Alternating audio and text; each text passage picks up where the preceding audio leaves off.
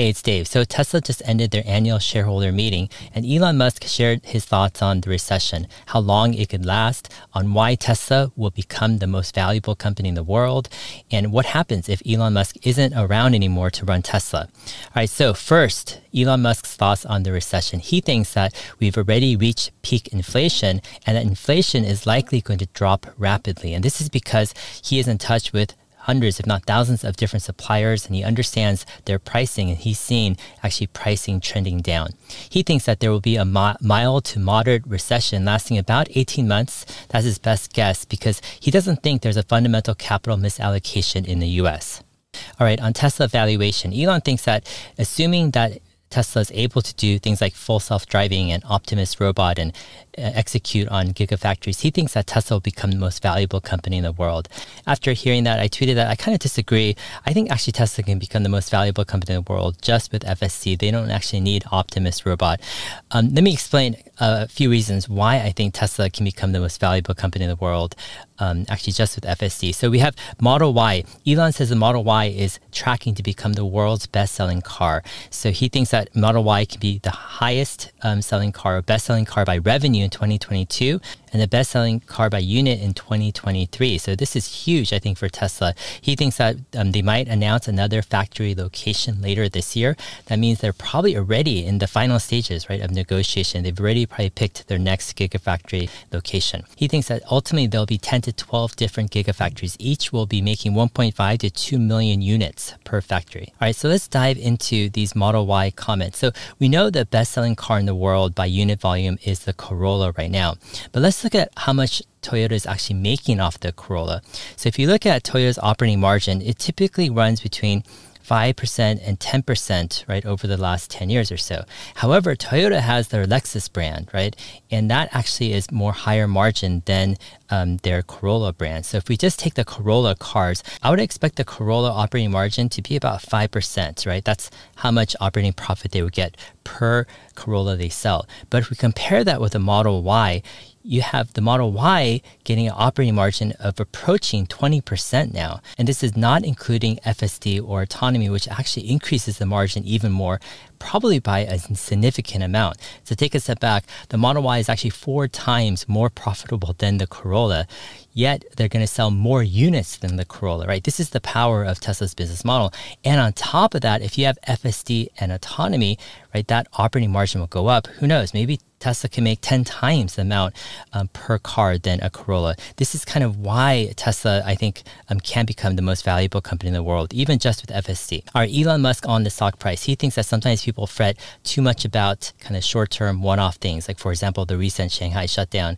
He thinks that company valuation is basically future cash flows discounted to present value. Then he gives us advice. He says, when people panic, take it as a buying opportunity. I think this is actually generally good advice, especially with generational companies that you know in five or 10 years are just going to be hugely bigger and are just going to execute on right these generational products they have. Whenever there is panic, whenever people are depressed and just selling, selling, selling left and right, right, that's a buying opportunity, at least in Elon Musk's view. All right, next, Gary Black asked this question about Elon Musk's succession and if the board is discussing this.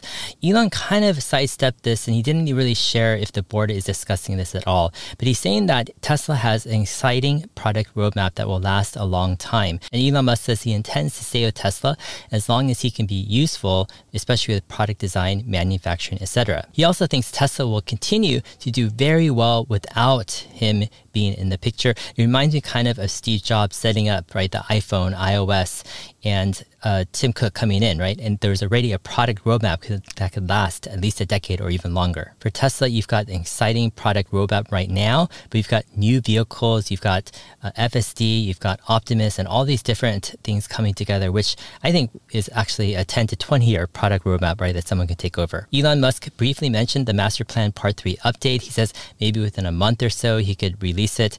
Um, he says it's basically everything that needs to be done in order to transition right, the economy to a fully sustainable economy. For example, the exact uh, tonnage, right, of materials needed and etc. Next, a full self-driving update. Elon says that they're tracking to be at over 100 million miles driven by the end of the year, and he expects a wide release by request in North America by the end of the year, which basically means that people would probably still have to request to enter the beta, but everyone who asks, right, can receive FSD beta, at least in North America. All right, AI Day Part 2. Elon says lots of cool stuff coming. People will be blown away. And I don't doubt this, actually. I think Tesla really is becoming an AI powerhouse. This is one of, I think, the most exciting developments at Tesla.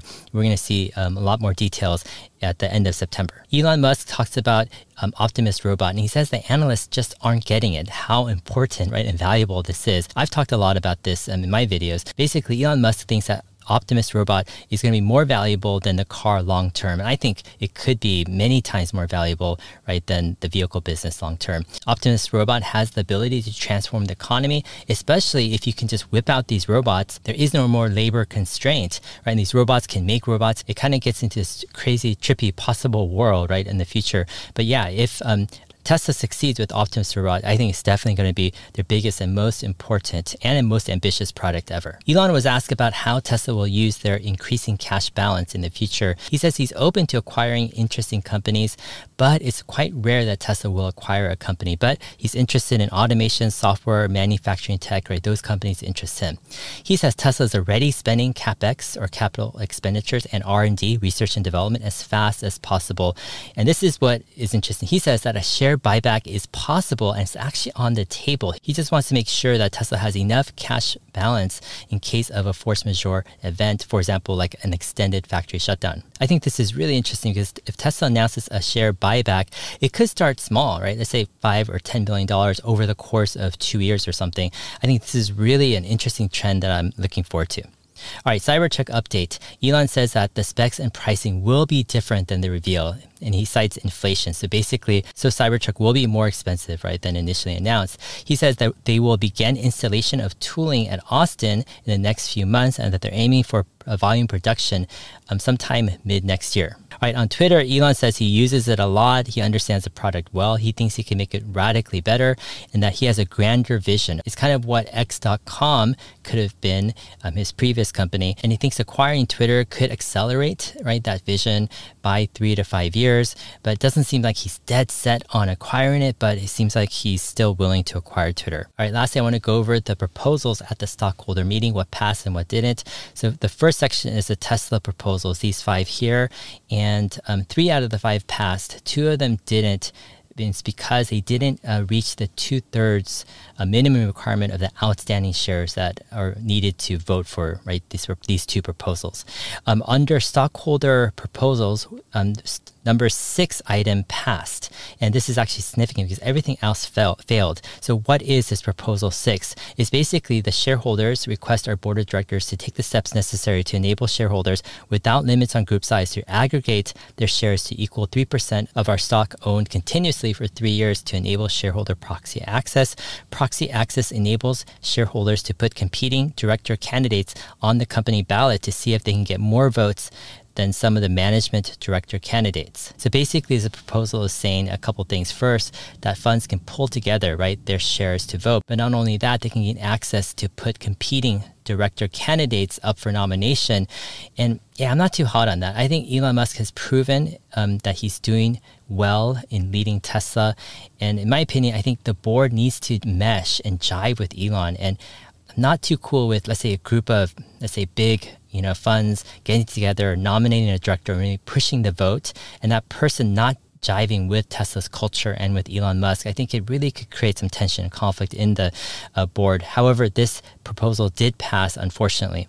All right, hope all of this has been helpful. If it has, go ahead, like and subscribe. All my videos can be found as an audio podcast as well. Just search for Dave Lee on investing in your favorite podcast player. I'm also on Twitter at HeyDave7. And for those wondering, I'm out here in Western Washington, out in Olympic National Park, doing some wilderness and rainforest camping. It's actually fantastic. My kids are having a great time. And it's been great to take a step back and reflect on life and the greater meaning of things. All right, we'll see you guys in my next video. Thanks.